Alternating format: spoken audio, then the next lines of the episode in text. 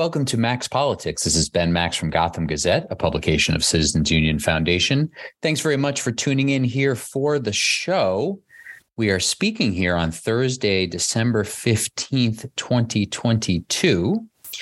As we approach 2023 in just two weeks, a little hard to believe, there's a lot of discussion about the MTA and its fiscal troubles which were significantly stemmed over the last few years by a massive infusion of federal aid. But that federal aid is drying up, and there were problems with the MTA's finances even before the COVID pandemic hit and decimated ridership and thus fare box revenue. While ridership has returned to the subways and buses to some significant degree, we are still well short of pre COVID levels on the subways and the buses. And that still leaves a very big gap in the MTA's revenue needs for its operating budget. Governor Hochul and legislators also instituted a freeze on the regularly scheduled fare increase in order to help encourage ridership to return. But that also shifted some of the calculations around the MTA's larger budgeting. As a reminder, while New York City has significant influence and responsibility related to the MTA and its subways and buses, it is a state run authority where the governor wields enormous power and has ultimate responsibility. MTA officials have been continuously sounding alarms about the authority's fiscal troubles. They're not the only ones, and leaders at the state and city level are well aware of it. MTA chair and CEO Janno Lieber, nominated to that role by Governor Andrew Cuomo and then by his successor, Governor Hochul, has called on state and city leaders to come up with a new funding model that treats the MTA more like a core state service and not more like a separate semi autonomous authority. That would mean factoring the MTA more into the state budget and even the city budget in New York City, like other core services like education aid and public safety and so on. My guest today has a new plan to do just that and more related to the MTA. I'll be joined in just a moment by Assembly member Zohran Mamdani of Queens. He represents the 36th Assembly District and its neighborhoods of Astoria, Ditmars Steinway, and Astoria Heights. Previously, he was a foreclosure prevention housing counselor, and he's the first South Asian man and first Ugandan to serve in the New York State Assembly. He is a Democrat and a Democratic Socialist, one of the several state legislators in the Assembly and Senate backed by the Democratic Socialists of America New York chapters.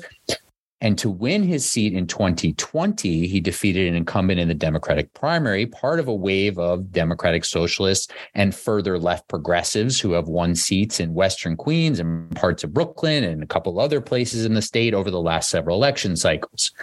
Assemblymember Mamdani and several colleagues crucially including Senate Deputy Leader Michael Gianaris, also of Queens, as well as advocates, unveiled a plan on Wednesday, the day before we're talking here on December 14th, to quote unquote fix the MTA.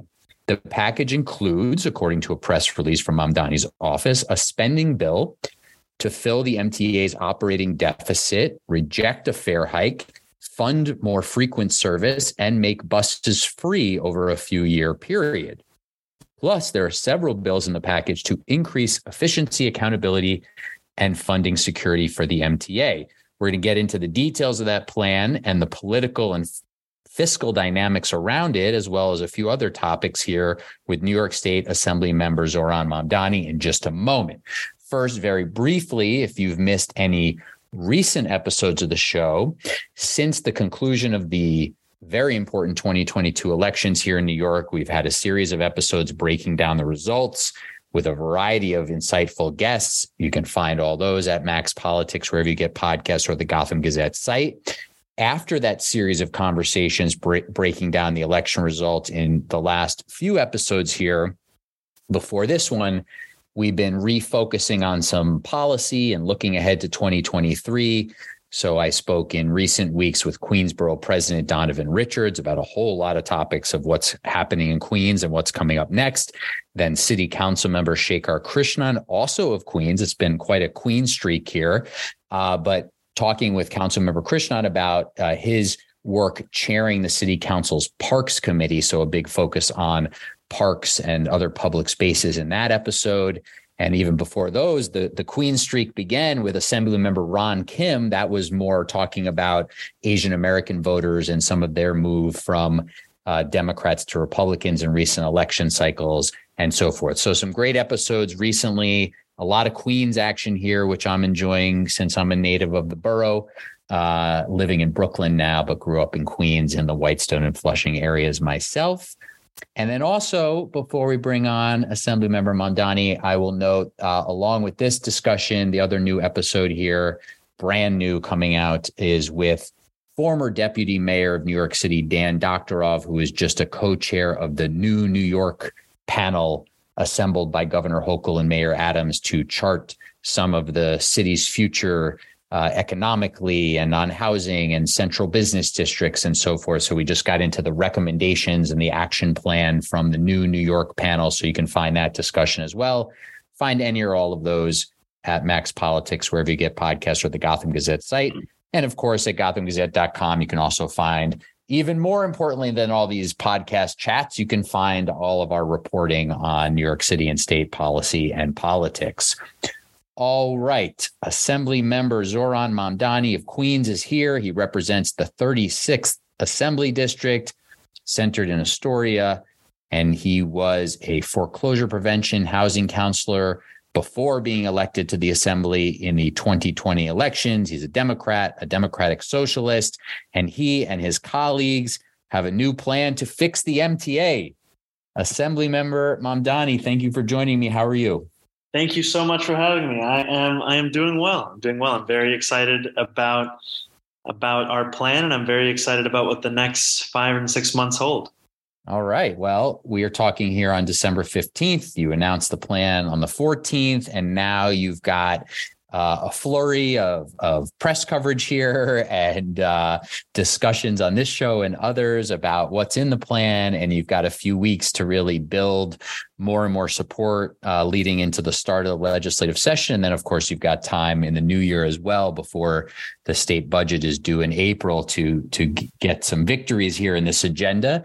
So let's talk about the agenda. Um, you want to freeze the fare where it's at at 275 you want six minute train service around the clock uh, what are some other planks here in this in this agenda what do you want to promise to new yorkers that you can get done if all of this passes and you can secure the billions of dollars in funding that it requires Absolutely. So, first and foremost, this is a package that we've titled Fix the MTA.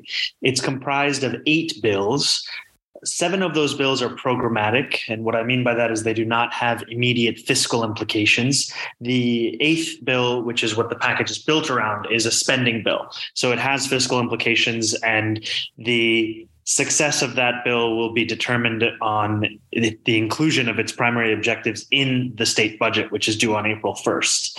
Um, that bill, which I am so excited to uh, be working with Senator Gianaris on. He's going to be carrying it in the Senate. Calls for an average of about three and a quarter billion dollars of spending into the MTA um, every year over a four-year period. And that bill, we've titled it the the Formula Three Act.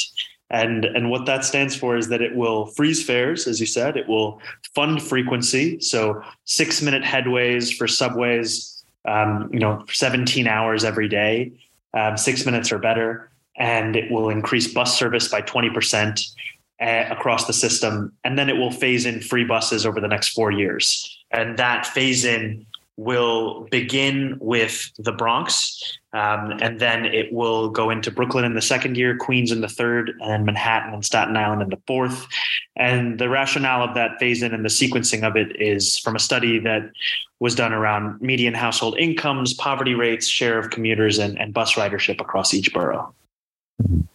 Now, um, since we're getting into the the fiscal impact and that that major uh, part of the package here that you put forward, do you have um, set out ways to uh, gain the the revenue needed there, or is it a, or is it calling for that to be just figured out and factored into the state budget, which for this current fiscal year is is above 220 billion dollars? We'll see you know what revenues and such look like for next fiscal year but w- do you have a a funding plan or is it um, to be determined we haven't outlined the specific source of funding and what i would say to that question is both if you look at the current budget of you know 222 billion dollars that we passed last year um, this would comprise 1.5% of that in terms of what, what this package would demand in, in immediate spending on an annual basis.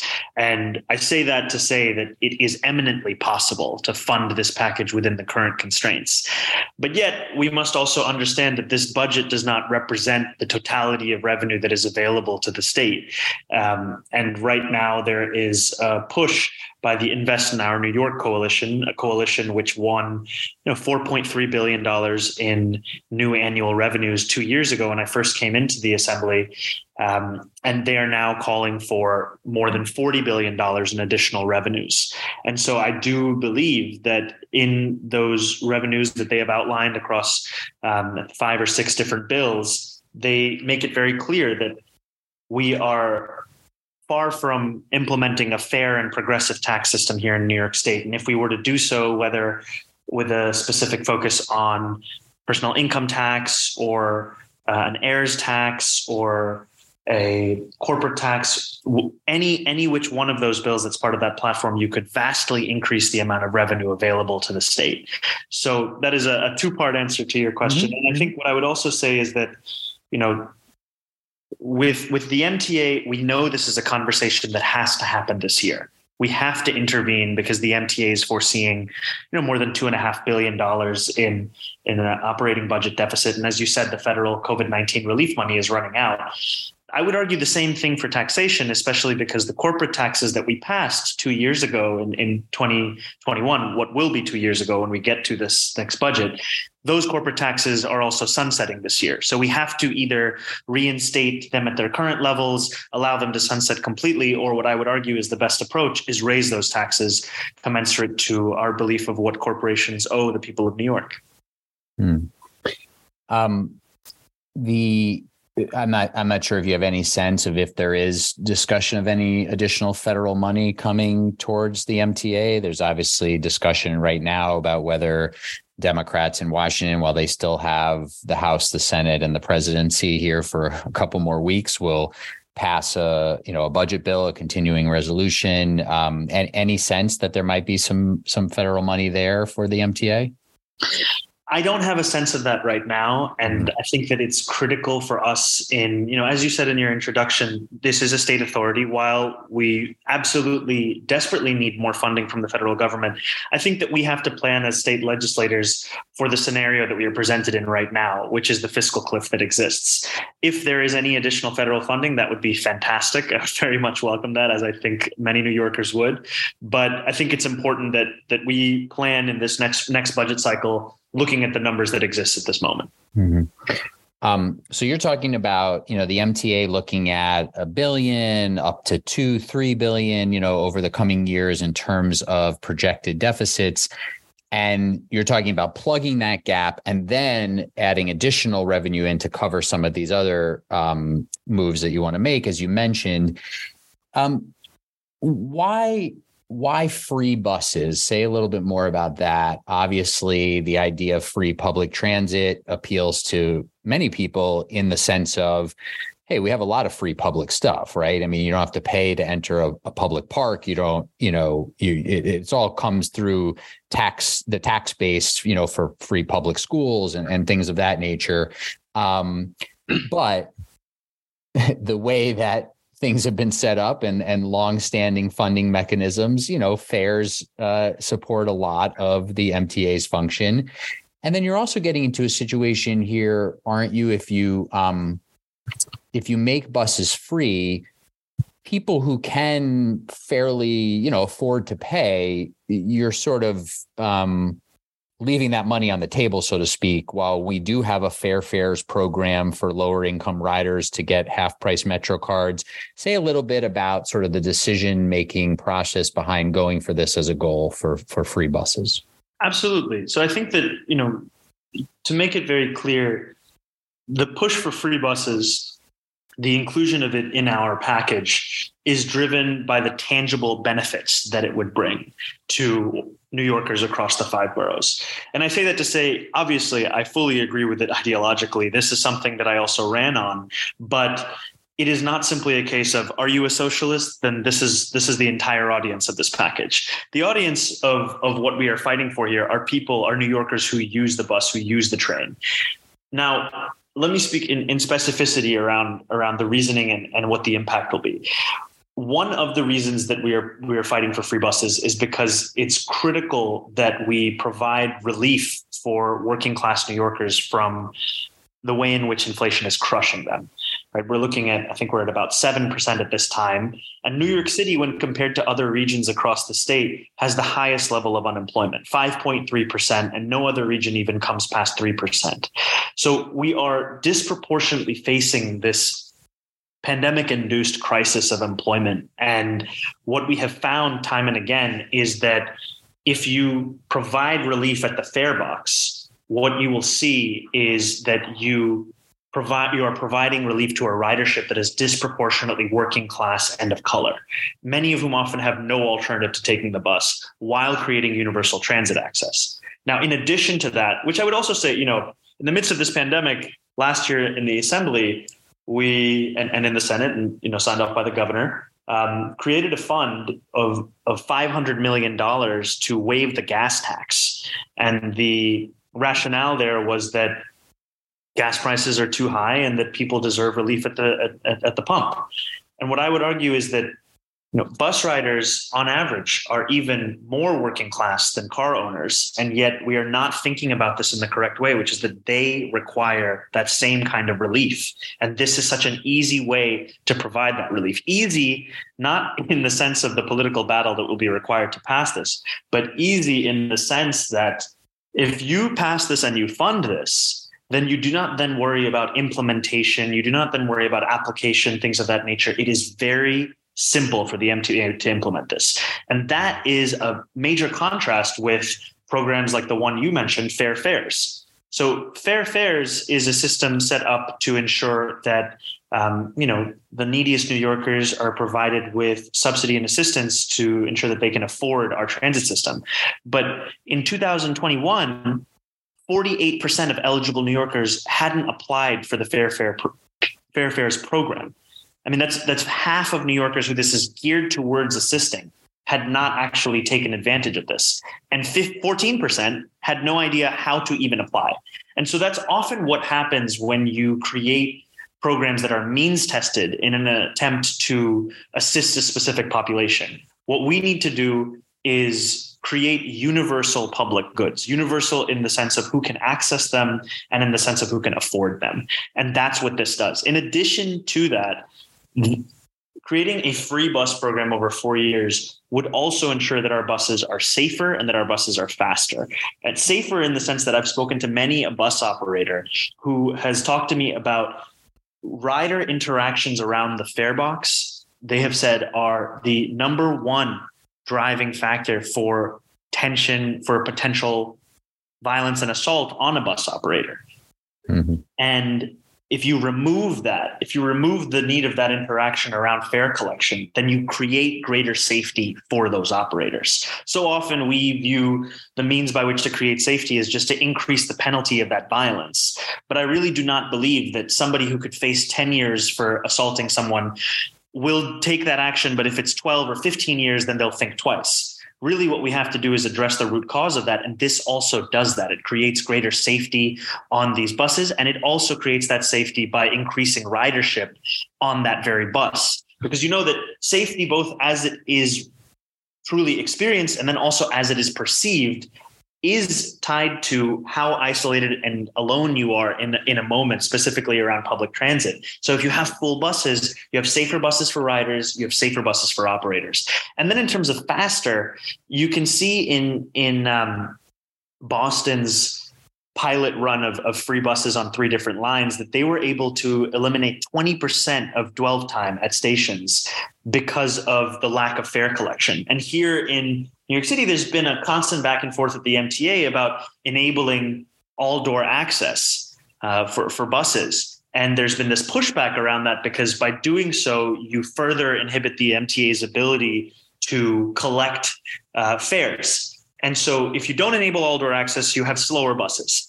And so, by removing fares as a factor in all of this, then you take away the MTA's rationale. You address their rationale rather for not enabling it. And then all of a sudden, you have buses that can board at every single door. You have buses that are not having individuals wait to either swipe their OMNY, to swipe their MetroCard or, or connect their OMNY to the screen. You just have people boarding and leaving. Um, and, and, and you address a number of these factors all at once. In a in a similar vein, um, I've seen a little bit of commentary about s- some of the warnings around moving to free buses when you're not doing that with the subways, and so you're sort of um, a potentially moving m- moving some riders to buses who would otherwise maybe take a subway if they you know go similar routes, and that's that's you know buses are less efficient um, uh, than than subways, and that's a little bit of a concern. And then that you're also creating something of a more even more sort of socioeconomic stratified situation where people of lesser means will opt for the bus even if it's slower than the subway because they wouldn't have to pay any concerns on either of those sides of the equation why not why not go for uh, free subways uh, maybe you know uh, uh, entry points and certain you know certain entry points in the Bronx or something like that instead of the buses. Well, you know, I think what you need to have is something that is simple, easily understood, and universally accessible. Um, so often you see ads you know that proclaim universal access and then the fine print is right beneath. Like you can see that around tuition in the subway stations um, where it's like free tuition and then underneath it's like you know for all who are eligible. Mm-hmm. um, and i think that if you create that confusion of it's it's a specific route um, or it's a specific entryway i think it it breeds for the failure of the program. And so often what we have seen is that it's one thing to come up with a vision for for legislative action. It's another thing to win that battle and then it's another thing to actually enact it as was intended. You can see that very clearly with the fight around erap and how when andrew cuomo was the governor we had an absolute trickle of funding and that's putting it generously coming out of that program to tenants who are in desperate need. But then when we did not have andrew cuomo as the governor and when kathy hochul became the governor initially that money came right out the door, and that speaks to the issues of enactment. So, a bit, a bit of a tangent, but but just to say, um, I think I, I, don't really have too many concerns around a, a, massive shift of ridership from subways to buses. Um, you know, I think a lot of people who use the bus are also they do not have an, an alternative to the bus. Um, they are using the bus because it has a unique network that it allows them to get around.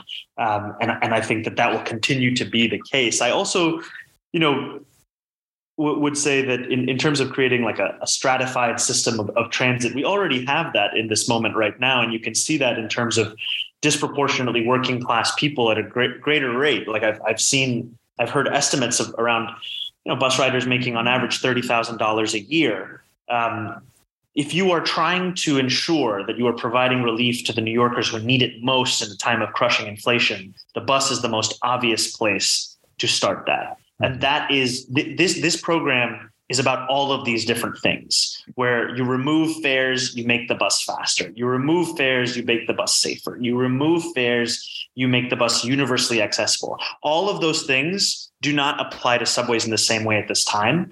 Um, now, that's not to say I wouldn't welcome that in the future, but in this moment of urgency and immediacy, this is this is what makes the most sense. And I think that that's something that I've been trying to convey to people is that this isn't just a wish list come to come to life. This is a set of demands. These are a set of demands that are born out of the moment that we're in right now.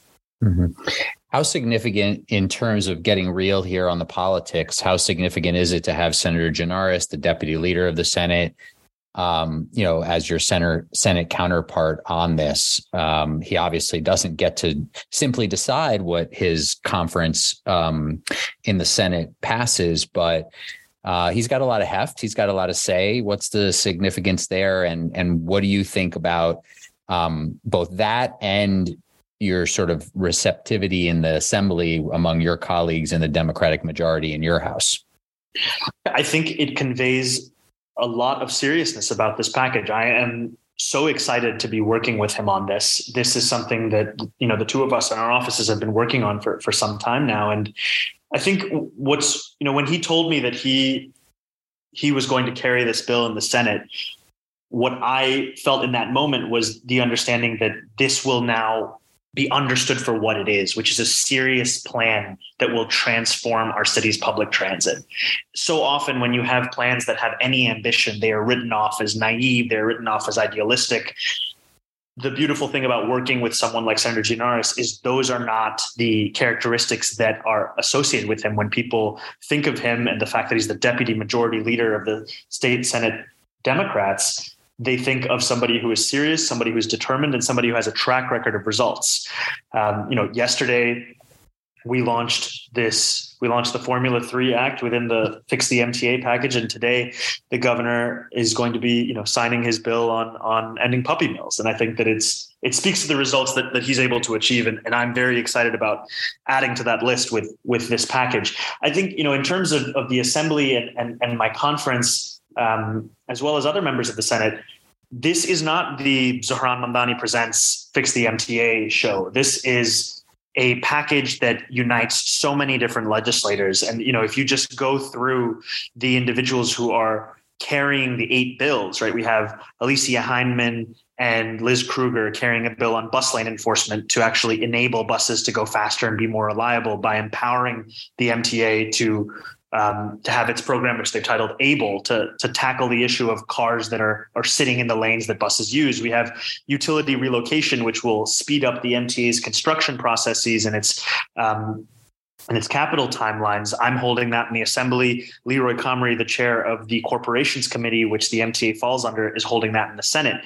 We have accountability bills, you know, that are that are held by Bobby Carroll in the assembly, Jessica Ramos uh, labor chair in the Senate. That's a bill that would, you know, mandate and require the MTA to provide a, a wide list of, of information on its capital dashboard um, in terms of timeline and what the project is related to in terms of accessibility or resiliency, the sourcing of funding, things of that nature. You have Andrew Gounardes, who has been doing such immense work around the MTA, carrying a bill with Jeff Dinowitz, who is a senior leader in our conference on the assembly side, to ensure that riders finally have votes the MTA board that we add mm-hmm. four new voting members um, to the board. You have again Bobby Carroll and then um, Chair Leroy Comrie carrying a bill to end the requirement that the authority's budget office, a critical oversight body for the MTA, is re- required to pay its own fringe benefits and overhead, which is unique among state agencies. Ending that would allow them in their words, to supercharge their capacity to provide oversight, hiring 10 additional full time employees. You have, again, Andrew Gounardes so, and Jessica. Sorry, yeah. I can keep going. yeah, yeah, no, no. I, we, we, we, we, we get a feel for the fact that you have a lot of colleagues on the different bills. So this is not just your show. I, I appreciate that.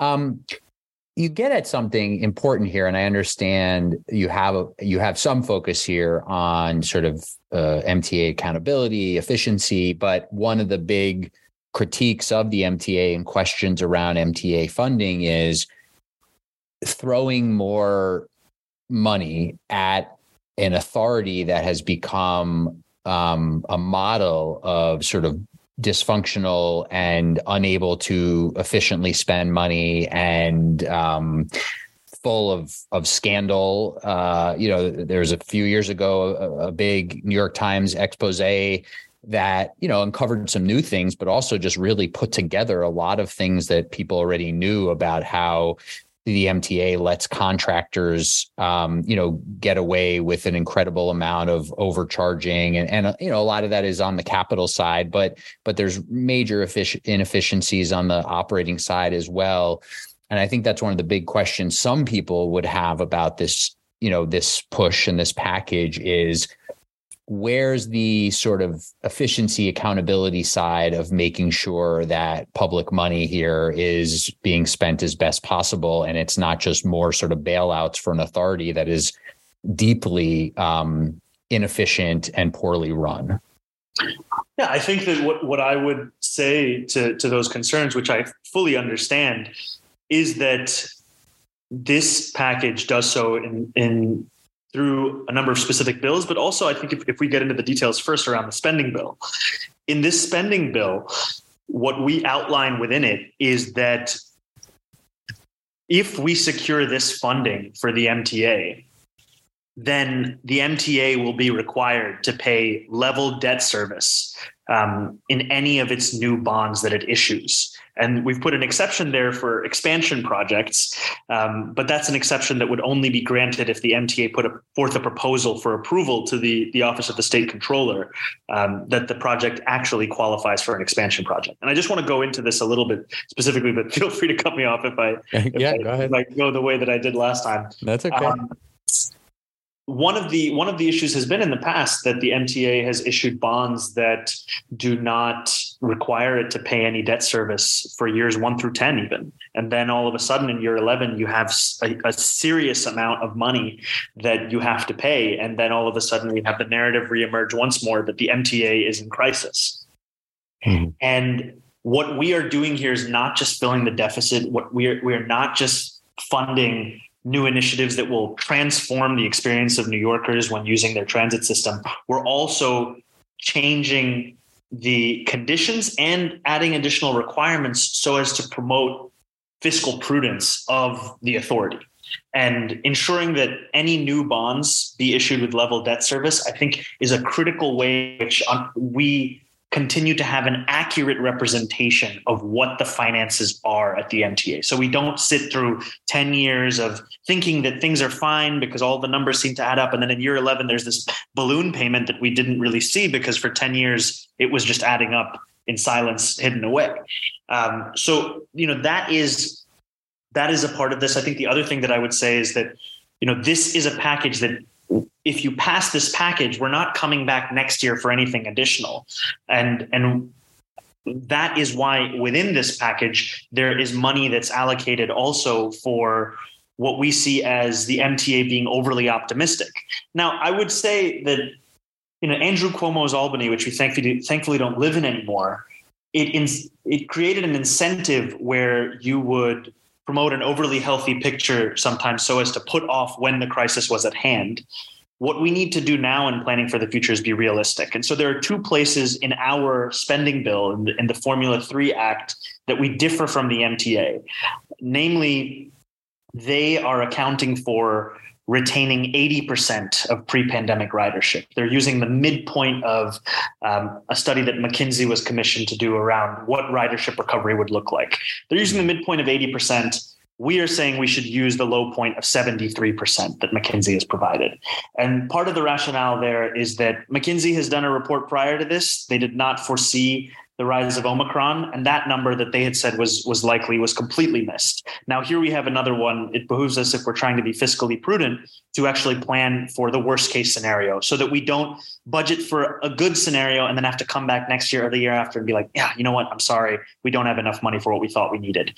The second thing is that the MTA in their um, in their financials only allocates for a 2% raise for unions. And what we found in our analysis of the last, you know, 10 to 20 years of, of union contract negotiations, as well as inflation, is that the two things are very much tied together and the contracts are renegotiated with the view to match, if not go above what the cost of inflation has been.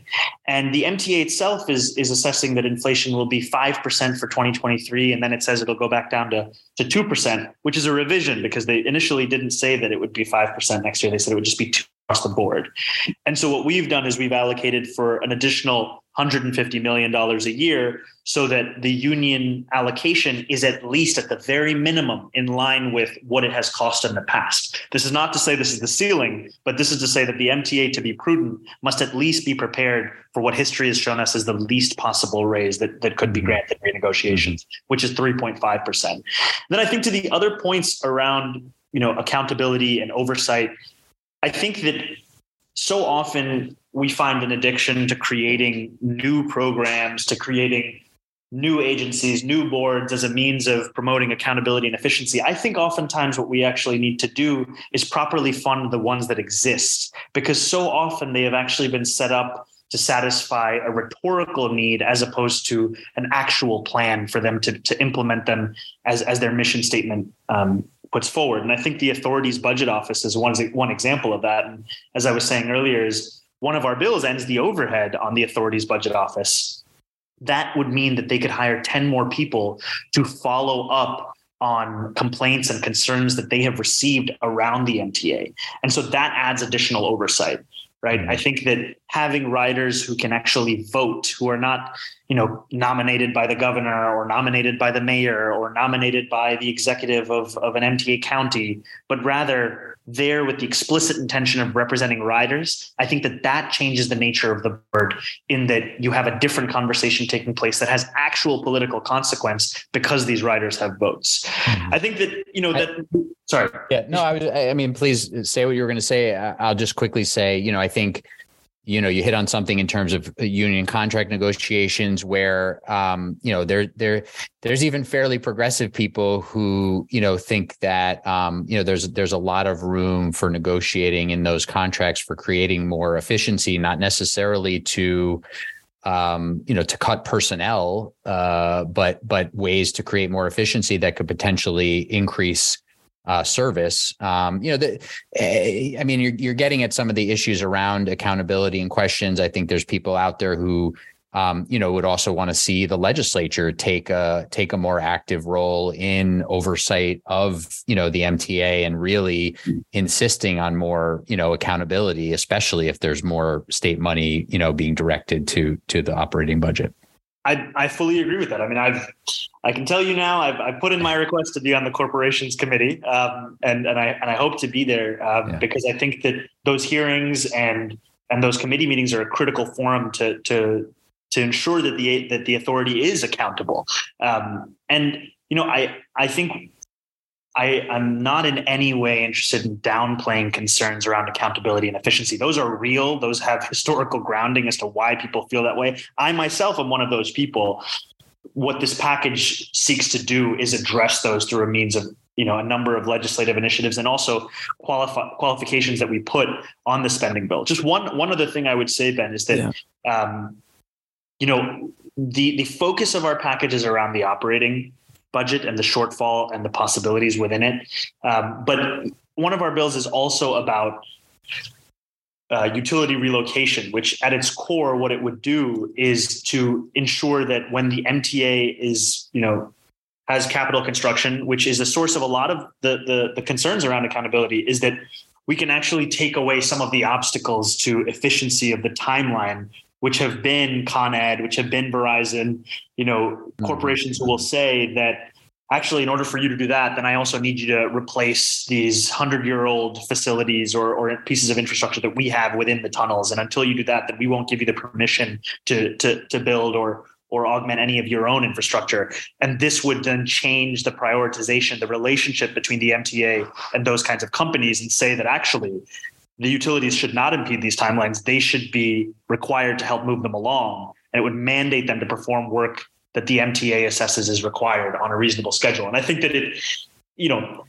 are there more things to address beyond these eight bills? Yes, absolutely. But I think the importance of this package comes back to the fact that if we were to pass all eight bills, we would see a true transformation of this authority, not the one that we have today. Mm-hmm. Yeah, and obviously, uh, uh, part part of doing my role here, I'm you know I'm sort of pushing on some of the things. There's there's uh, you know obviously um, you know some real we haven't spent a lot of time on on uh, some of the more attractive parts of increasing you know subway uh, frequency and service and and off peak service and some of the things that people seem to be clamoring for and, and those are sort of almost you know the the obvious top goods here along with um, you know the the impact that free bus uh, service would have on on many riders. Um, I, I want to ask you a few other things in our last you know few minutes here. Um, just quickly on this package before I move on to a couple other quick things.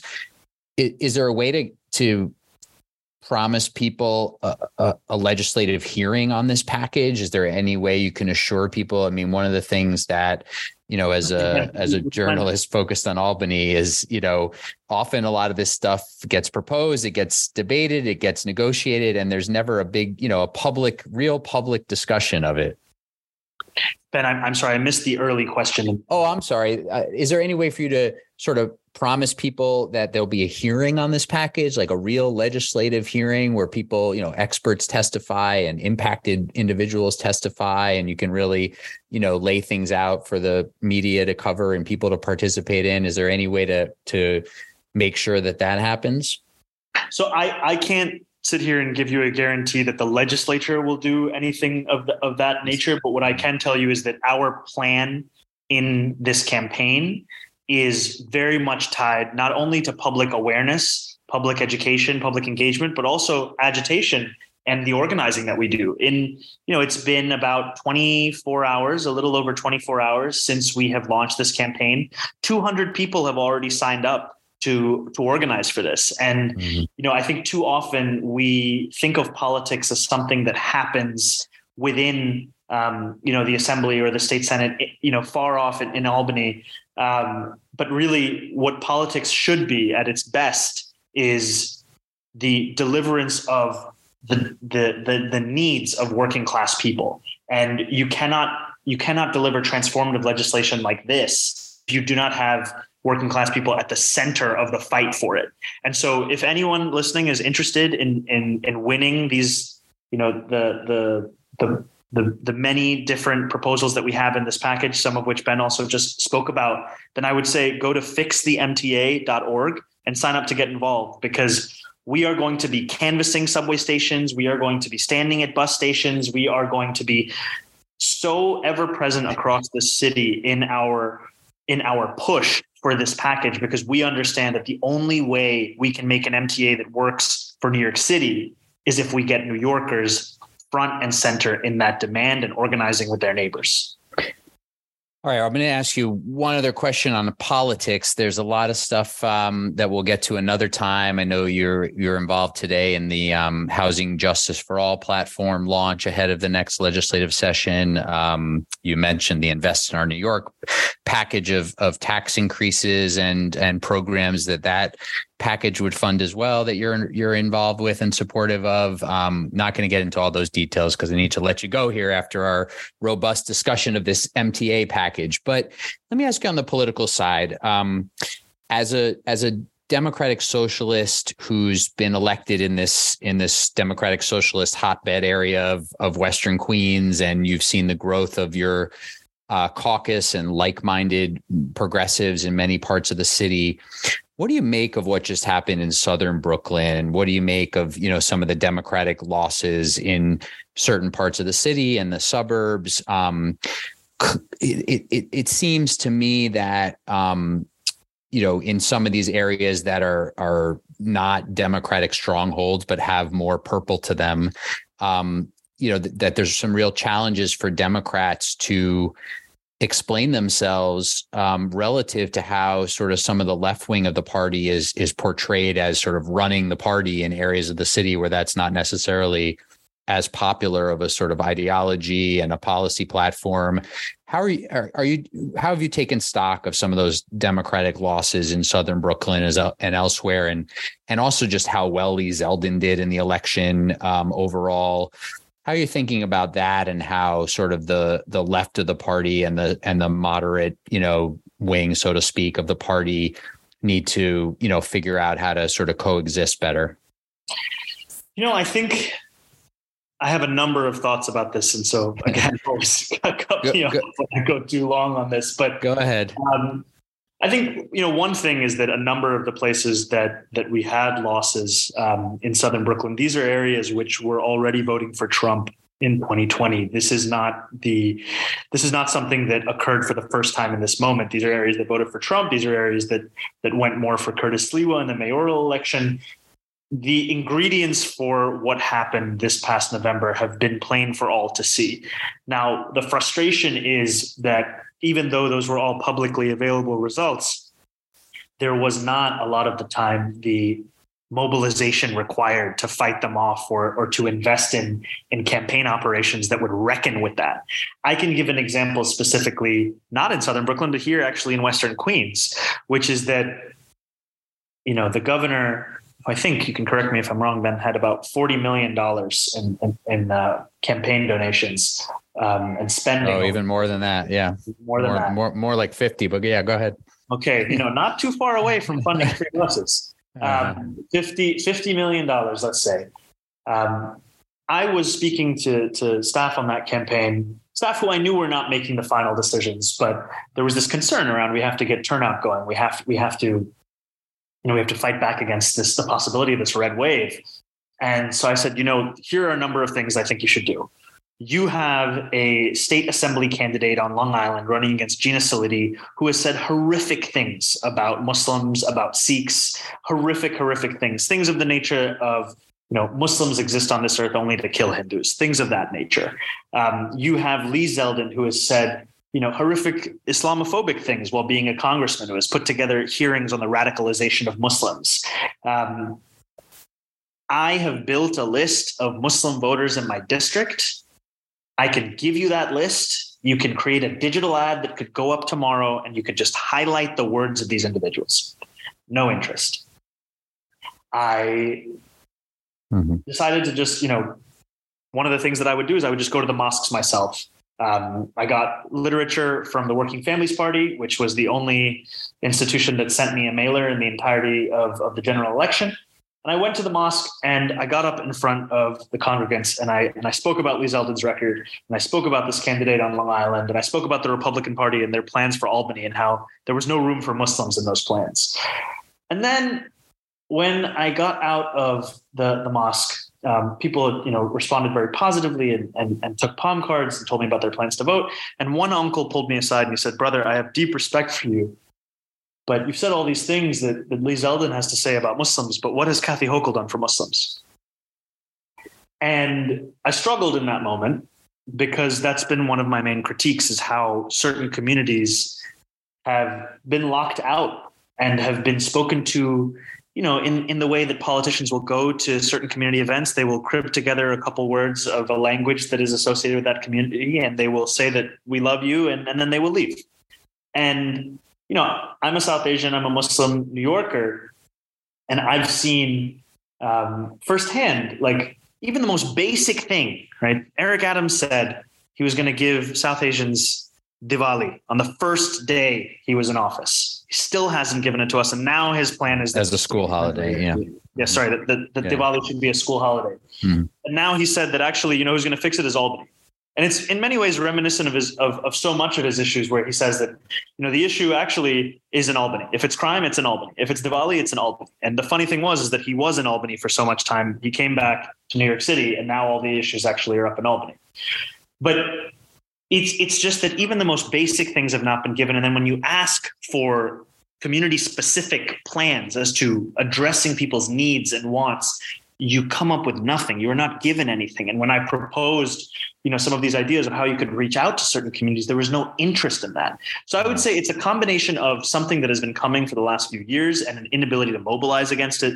It is another factor is just the the lack of desire to engage in even basic campaign work um, and you know when i ran even though i walk around like i won in a landslide i won by 440 424 votes and we always knew it was going to be close to go up against a 10 year incumbent who would outspend us two and a half to one.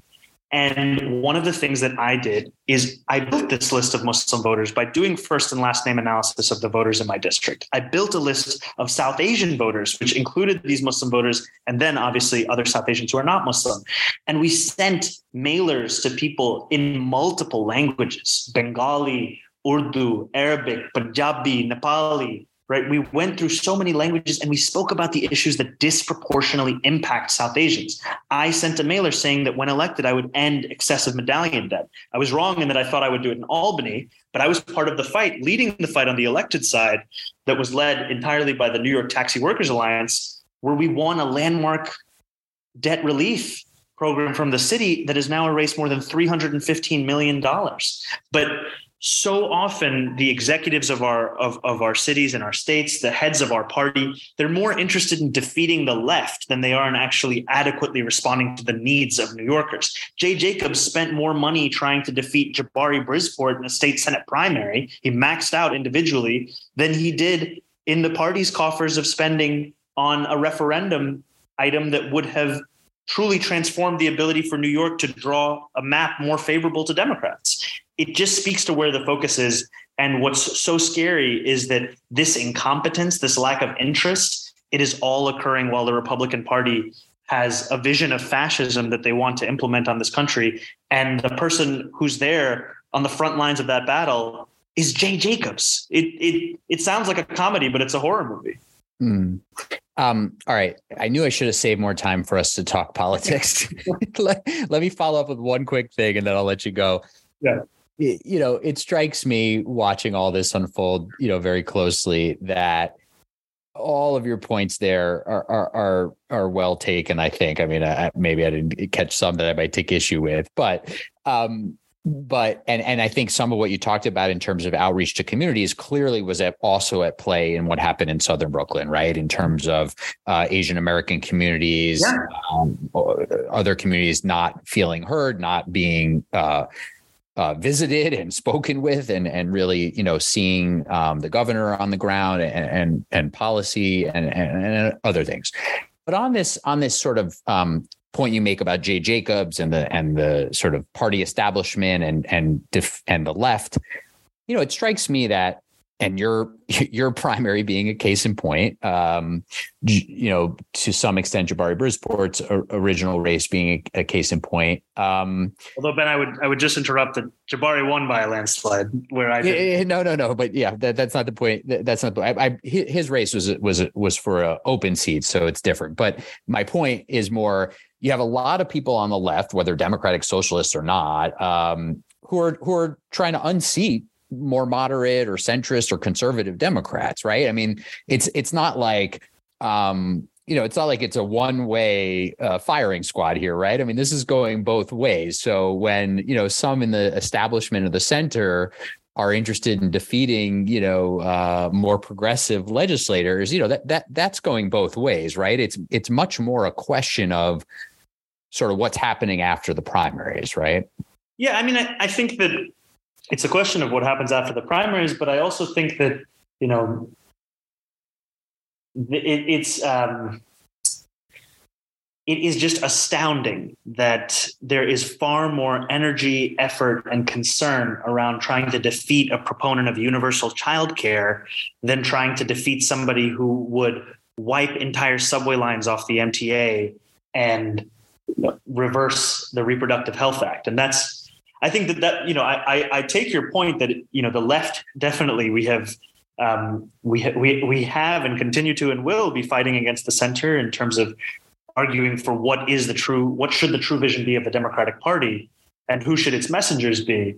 But I think that it's th- th- there's an argument to have if the party or the leaders of the party were spending equal amounts of resources and concern on both issues. But what we have seen is just a mismatch of interest and engagement in that nature. And that's what's really concerning to me.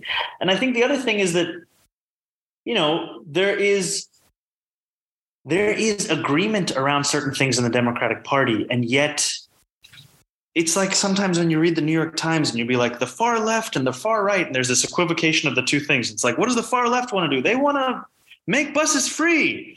And what does the far right want to do? They want to eliminate entire races from this country. And there's that equivocation.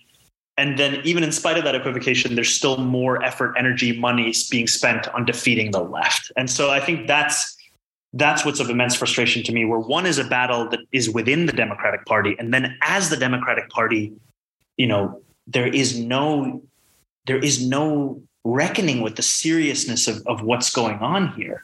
And and i think what's so uh, frustrating is that people are making a shit ton of money off of this. They're making a lot of money off of incompetence. We've gotten lucky in this past general election but no democrat should be an incumbent should be winning a reelection statewide by just five or six points. I mean, it's and the fact that then there's going to be a win bonus for the campaign. I mean, uh, we should have a whole other. All right. Well, listen. Um, uh, plenty more to discuss when we catch up in 2023, obviously. Um, but thanks for all the time here on this. We'll be closely watching what happens with your fix the MTA package and and how that uh, effort to create a movement behind that unfolds. Thank you for all the times. Zohran Mamdani is an assembly member from Queens representing the 36th district. Thanks for the time. Uh, be well the, the rest of this year and uh, and catch up in in the new year. Absolutely. Um, this was this was a lovely conversation. I'm, I'd be more than happy to come back to talk whatever it is you'd be interested in. Sounds good. Thanks for the time. Appreciate it.